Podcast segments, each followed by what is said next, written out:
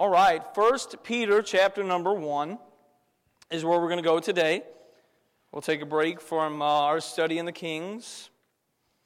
Just really think about the resurrection this morning.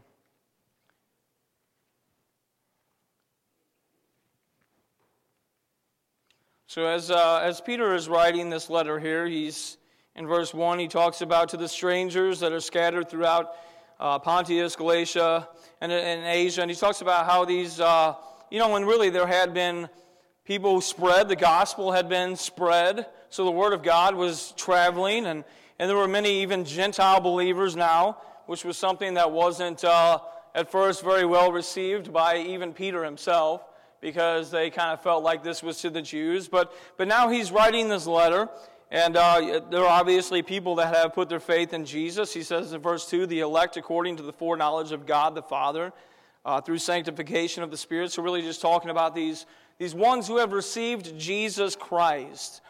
And then, in verse number 3, he said, Blessed be the God and Father of our Lord Jesus Christ.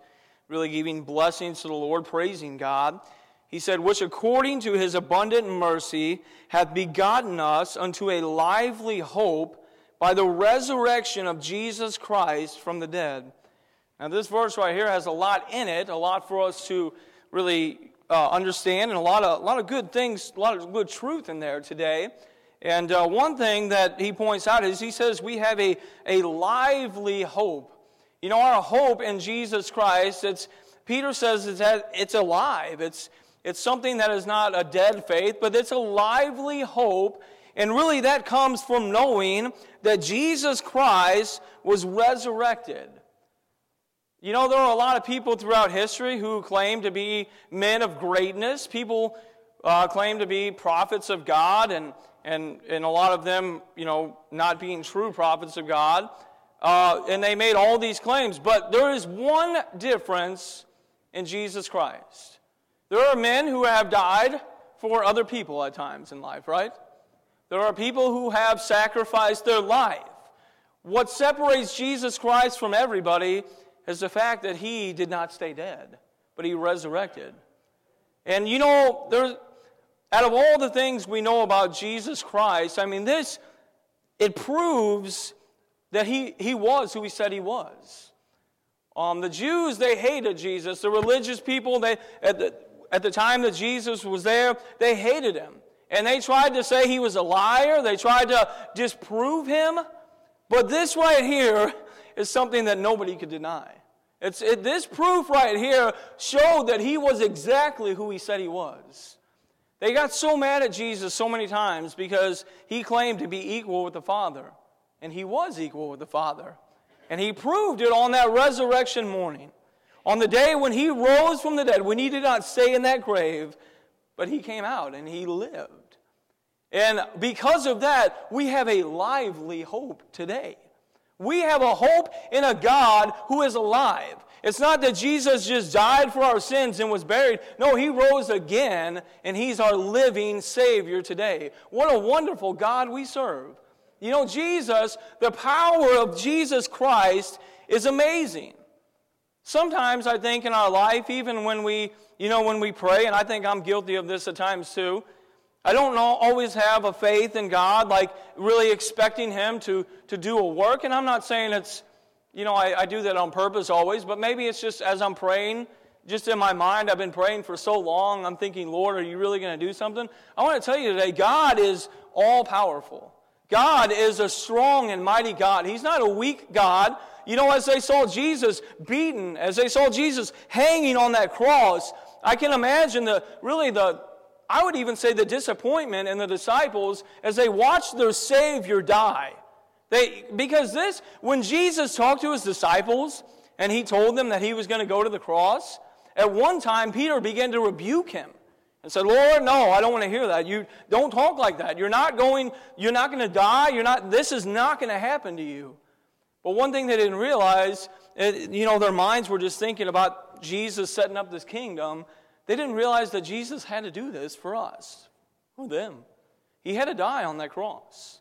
But he didn't stay in that, in that grave. But imagine, imagine as they watched Jesus die. This is the man that they had served with for about three years now, these, these 12 disciples really following him.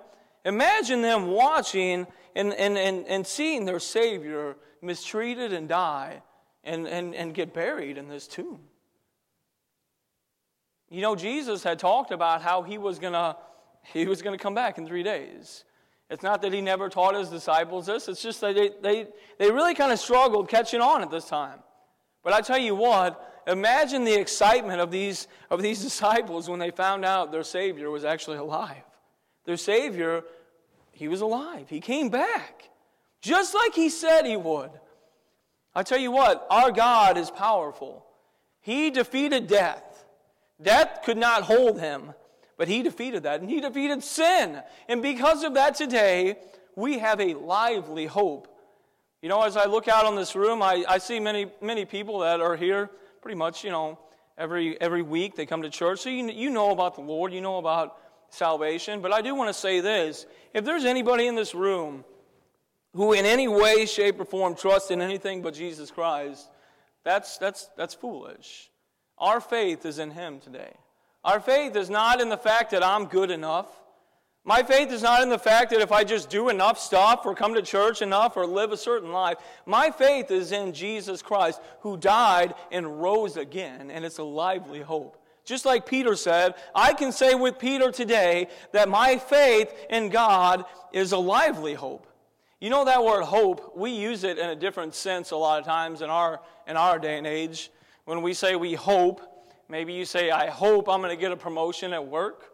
Or like David, you say, I hope I'm going to get a car that actually drives because I've been like this for a couple months. Or you might hope, I mean, just a lot of things you might hope for. Um, I hope I get some money back at income taxes and I don't pay in. You know, I've been there. Um, but that word, that hope is not the same hope that is talked about right here. This hope that is talked about in the Word of God, it's a confidence. This is not just a hope saying, I hope this happens. It's saying, my hope is in Him, and I believe that He is my Savior, and I'm confident. I'm confident in Jesus Christ today. Peter was confident in Jesus Christ, and I got to say, I mean, he got to see the Savior as he was resurrected. He actually got to experience seeing Jesus Christ. I mean, that to me, that's amazing. Um, I, and I know the Lord, uh, the, the Bible tells us that, because Thomas, you remember when Thomas doubted and, and he doubted that Jesus really rose again unless he could put his hands in the wounds.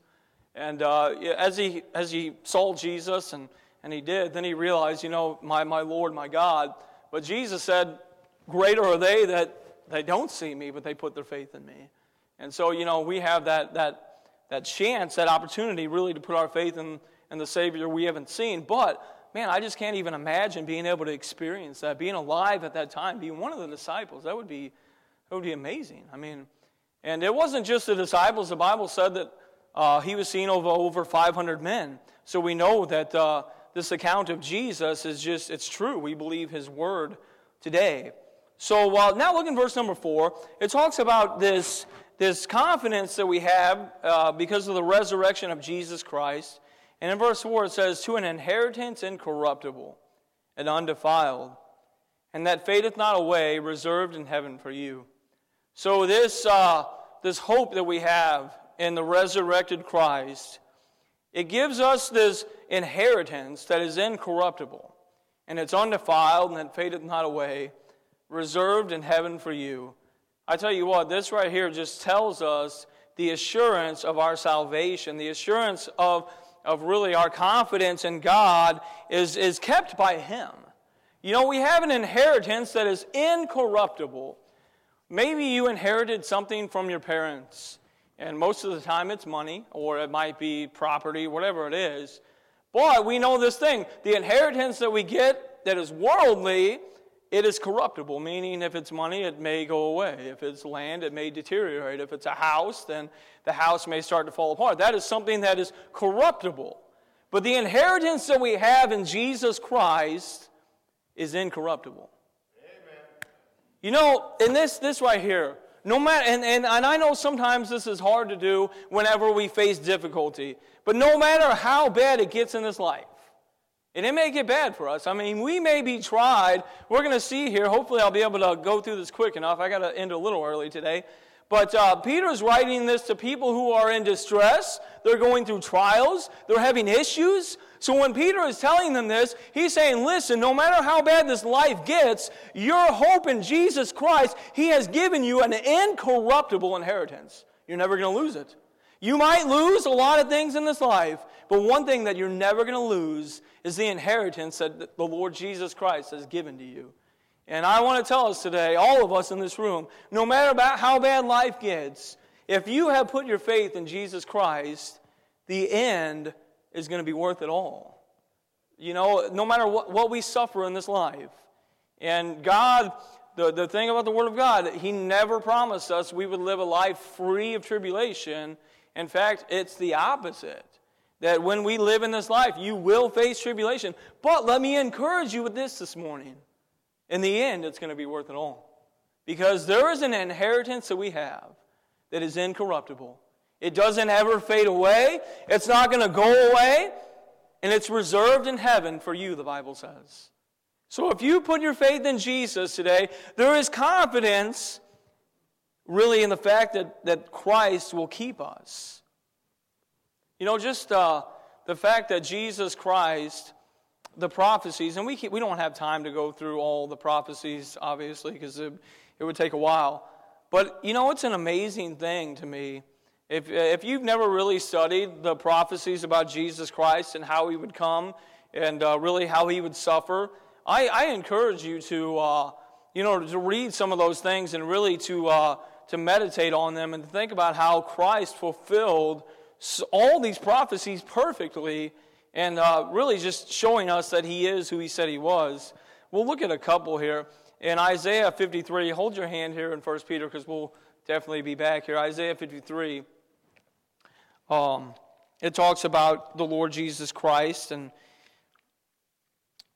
one thing that uh, when, you, you, when you read these things, Isaiah wrote this, it was around 700 years before Jesus Christ would even be born uh, as, you know, as a man born on this earth. In Isaiah 53, we, this is a very familiar uh, passage of Scripture that I'm sure most of us know. And uh, look in verse number, let's look in verse number two. He says, For he shall grow up before him as a tender plant and as a root out of a dry ground.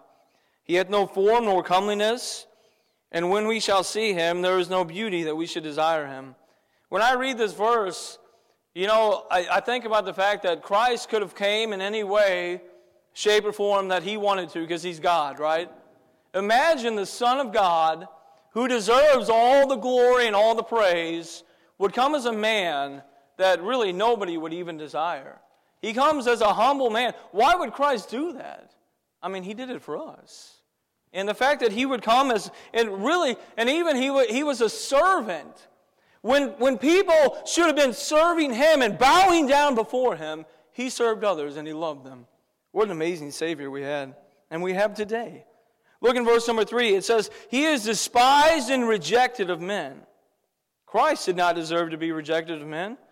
But I want to tell you this this is true.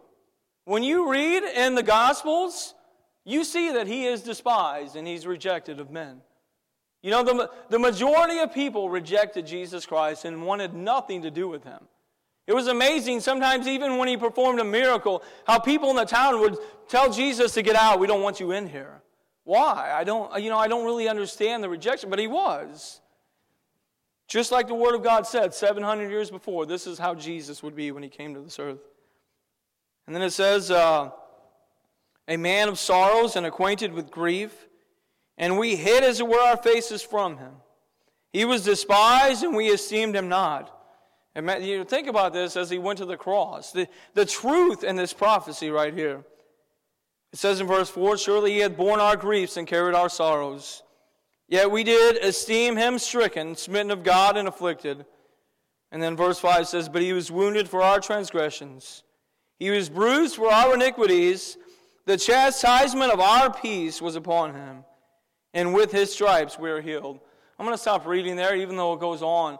But just what an amazing, the Old Testament, I'm telling you, it's just filled with truth about Jesus Christ. It's filled with prophecies about how Christ would come. And really, the detail about what town he would even be born in. Jesus Christ fulfilled all these things. And it just really verifies and proves that the Word of God can be trusted. You know, a lot of people doubt the Word of God in our day and age, but I want to tell you, you can trust the Word of God. Because these prophecies that were written hundreds of years before Jesus would even be here lined up perfectly with, with how it would be. It gave in detail how, you know, how Jesus would come. And, and that gives us, once again, that gives us confidence in the prophecy that's yet to come in Revelation as we read about that. God will keep his word. God will definitely keep his word. So here we have this Savior. We read in verse 4 how he is, uh, our inheritance is incorruptible. And then in verse 5 it says, who are kept by the power of God through faith unto salvation, ready to be, to be revealed in the last time. And I tell you what, it's good to be kept by the power of God today.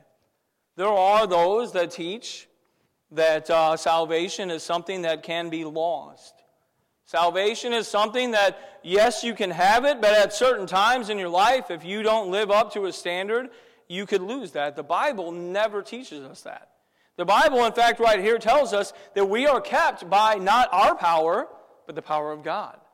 So think about it like this God is the one who provided salvation to us. We did nothing to earn it, and we do nothing to keep it.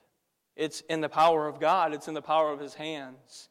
And I tell you today, that's such a blessing because if, if, if a person can lose their salvation, I'm confident that I would lose mine because I don't live the way that I should every day. I'm not, you know, I, I, don't, I don't line up to God's standards perfectly. I'm, I'm obviously still a sinner. I have, I have issues in my life. But I want to tell you today the hope in Jesus Christ is a hope that is everlasting, a hope that is, that is here to stay, a hope that is incorruptible, and it's not going to fade away. Why? Because we are not kept by our own power, but we're kept by His power. We're kept by the power of God. And that today, right there, once again, what, what, a, what a wonderful blessing What's, it's something that we can rejoice in every day of our life. You know, I get up sometimes and I have bad days. And sometimes I don't always praise God like I should. Um, I, right now, I have a, a few supervisors that they like to not show up to work, so it's kind of like allowed me to work some extra shifts. In fact, I worked third shift last night, so I'm kind of tired. So maybe I'm grumpy sometimes. But I want to tell you something. I mean, Jesus Christ is my Savior. No matter how bad this life is, He is the one who has given His life for me. He died on that cross for my sins. He rose again. And all I had to do was put my faith in Him and say, Jesus, I want you to be my Savior. I know I'm a sinner. I know I've made all these mistakes, Lord. I know that I haven't followed your word. I am a wicked man. But Lord, I come to you. And when I do that, the Bible says that I have an incorruptible inheritance that is never going to go away, and that God Himself is going to keep me. So, no matter how bad this life is, I have it good. No matter how, how dark the valley may be, and by the way, this is something good for the church to read because as we see the world around us just really going further and further into sin, becoming more and more crazy, I mean, people are, like, in my opinion, people are losing their minds today. I don't understand their mentality, I don't understand their thinking. And I want to tell you today, it's becoming more and more anti Christ and anti God, our world is. And I'm talking about America. The one where we live today is becoming more and more anti God and anti Christ. In fact, the world that preaches tolerance is becoming very intolerant to those that put their faith in Jesus. They, they want tolerance for their lifestyle, but when you bring Christ into the equation, there's no tolerance for Jesus. So, as a church, I want to tell you no matter how bad it gets, the Lord is our Savior. And you know what? No matter, no, no matter how hard it's going to be for me, how difficult, I can always rejoice in this that the Lord Jesus Christ died for my sins. He was buried, He rose again. And that when I put my faith in him, I am kept by his power until the day he comes to get me. Whether that be I leave this life through death or he comes back to get me, I, am, I, I have that, that confidence, that hope in Jesus. So we, we ought to really just always, you know, every day, shame on me, and I'm, I'm, I'm getting on to myself, shame on me for having a day to where I complain and have things that go wrong and I just start to have a bad attitude. Shame on me, right? I mean, I have it good. I have it good. There is never a reason for me to, to really be in that mindset, but I can always rejoice in what Christ has done for me. He's a good God. Look in verse number six. He said, Wherein ye greatly rejoice, though now for a season, if need be, ye are in heaviness through manifold temptations. That word temptations is, is like a trial. So obviously, as Peter wrote to these believers, uh, he said, Wherein ye greatly rejoice. What are they rejoicing in? They're rejoicing in what he has just talked about. He said, Though now for a season, if need be, you're in heaviness through manifold temptations. That is, that's serious trials for these people. In verse number seven, he said that the trial of your faith, being much more precious than of gold that perisheth, though it be tried with fire, might be found unto praise and honor and glory at the appearing of Jesus Christ. This is interesting. For Peter to say to people that the trial of your faith is much more precious than silver and gold, things that perish. He said, even the testing of your faith, the difficulties that you face in life, he said they're good. It's a good thing. It's much more precious. Now, a lot, and, and it's possible for us to go through a trial in this life that God brings into our path and to view it as something that is an inconvenience to us. View it as something as, Lord, I wish that you would remove this. I don't want to deal with this right now. But it's also possible to view these trials in life as precious, as something that is, why? why? And the, the, the real question is, why would I view a trial as something that's precious? And he, he really tells us right here at the end of verse 7 so that it might be found unto praise and honor and glory at the appearing of Jesus Christ. You know why a trial can be such a blessing to me? Because through my trial, I can bring glory and honor to Him. You see, a lot of times in this life, we think about ourselves way too much. What inconveniences me? What, you know, what, what bothers me, what, what is just, I don't, I don't want to deal with this. It's, it's, a lot of times we're too selfish. But if we would view a trial as, Lord, this is where you're bringing me. And God, whatever you have in this trial, I want to bring glory and honor to your name. If we had that mentality, it would change the way we view trials. It would change the way we viewed having a bad day. You know, a lot of times this the inconvenience that we may think is God is bringing our way, God may be trying to use you. Why? Well, uh, how? Maybe to point somebody to Him. But a lot of times, if we're focused on ourselves, we miss that. But I want to tell you, I want to be the one who says, Lord, whatever trial you bring me through, God, I want it to bring glory to you. I want to be the one who says, Lord, I want to glorify you with this. God, you're bringing it into my life. Use it. I fear sometimes, especially in our world today, and, I, and not necessarily anybody in this room, but uh, you know, a lot like Christianity is. A lot of times it's geared to. I want everything to go the way I want it to. I want to have you know wealth and health and all these good things. Christianity has just really been dumbed down to, you know, the good that you're going to get out of this. And I'm not saying there isn't a lot of good that we get out of it, but that doesn't mean that everything in this life is going to go the way I want it to. It doesn't mean that life is just all about me now, it's all about Him.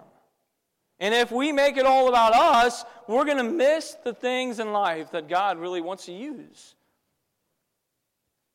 I know it's hard when you go through a trial to say, Lord, Will you use this to bless others? Or will you use this, Lord, to glorify you? It's hard.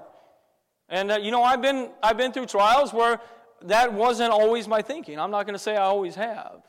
But I do want to say this it's possible for us to live a life where we say, Lord, whatever comes, use me to point others to you, use me to glorify you.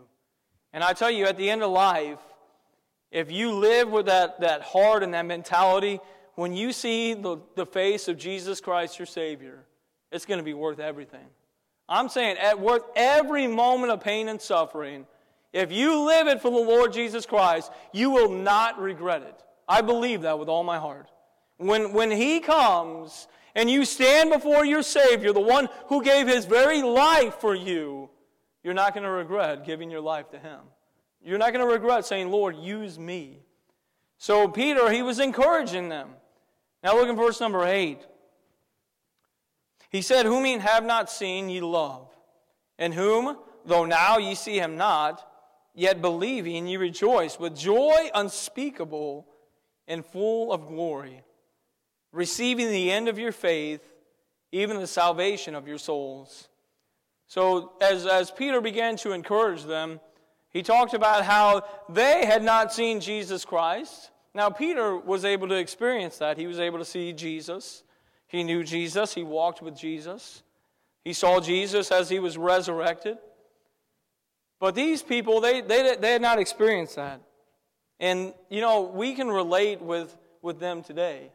I haven't seen Jesus face to face. I haven't seen the Savior, but I tell you what, I believe that He's real. I believe that he died and that he rose again and he lives today. I believe in the Savior. And I love the Savior. Why do I love him? I love him because I believe he gave his life for me. You know, salvation changes a person's heart. Salvation is, is more than just words that we say, it's more than just you know, just a, a, statement that we make or a prayer that we pray. It's, it's a real belief in a Savior who died for us. And when you really put your faith in Jesus, you're going to love Him. You're going to love the Savior. It's always strange to me, it's, it's odd to me to see people who say that they believe in Jesus, people who say they've, you know, they put their faith in Him, and they have no desire to live for Him. They have no desire, they have no care. You know what that shows me? You really don't love him. And that, that, that to me is just, it, it, it doesn't line up with the Word of God. I love the Savior today. I can tell you I love the Savior. Have I seen him? No. Do I believe him? Absolutely. Am I convinced that he is real and that he's coming back? Listen, the resurrection isn't just about what Jesus did from the grave. There's going to be a resurrection for us one day, and we're going to leave this life. Peter dealt with them in Corinthians because some of them in 1 Corinthians chapter 15, they, they really didn't. Uh, I might I have time. Let's go to 1 Corinthians 15 really quickly. I got three minutes, or maybe a little less.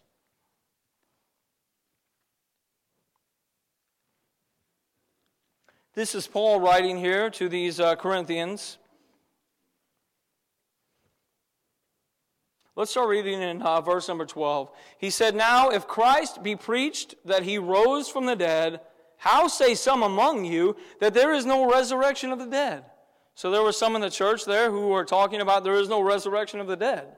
And then in verse 13, he said, But if there is, be no resurrection of the dead, then Christ, then is Christ not risen? He said, if there is no resurrection of the dead to come, he said, then Christ didn't really rise from the dead. And if Christ be not risen, then is our preaching vain, and your faith is also vain. And what a true statement that is, right? If Christ didn't die and then rise again, then me standing up here today would be empty and, and meaningless. It would be pointless. There would be no point. We're just coming to hear a good story today. We're, we're coming to hear somebody who can maybe, you know, read or teach and you enjoy it. But if Christ is not risen, then it's pointless. But we obviously believe he did, right? That's why we're here. And, uh, you know, and, and so Paul was really trying to get this across to these people. Um, uh, let me find one more verse here. I might not find it. So, uh, Paul, he said, oh, here it is, verse 19. He said, If in this life only we have hope in Christ, meaning there's no resurrection, he said, We are of all men most miserable. You know, Paul, he put it like it was, right? And it would be true. If I could stand up here before you today and I didn't believe that there was going to be something after this, I would not tell you to suffer for the Lord Jesus Christ. Why? Because it would be pointless, right? I'd be miserable.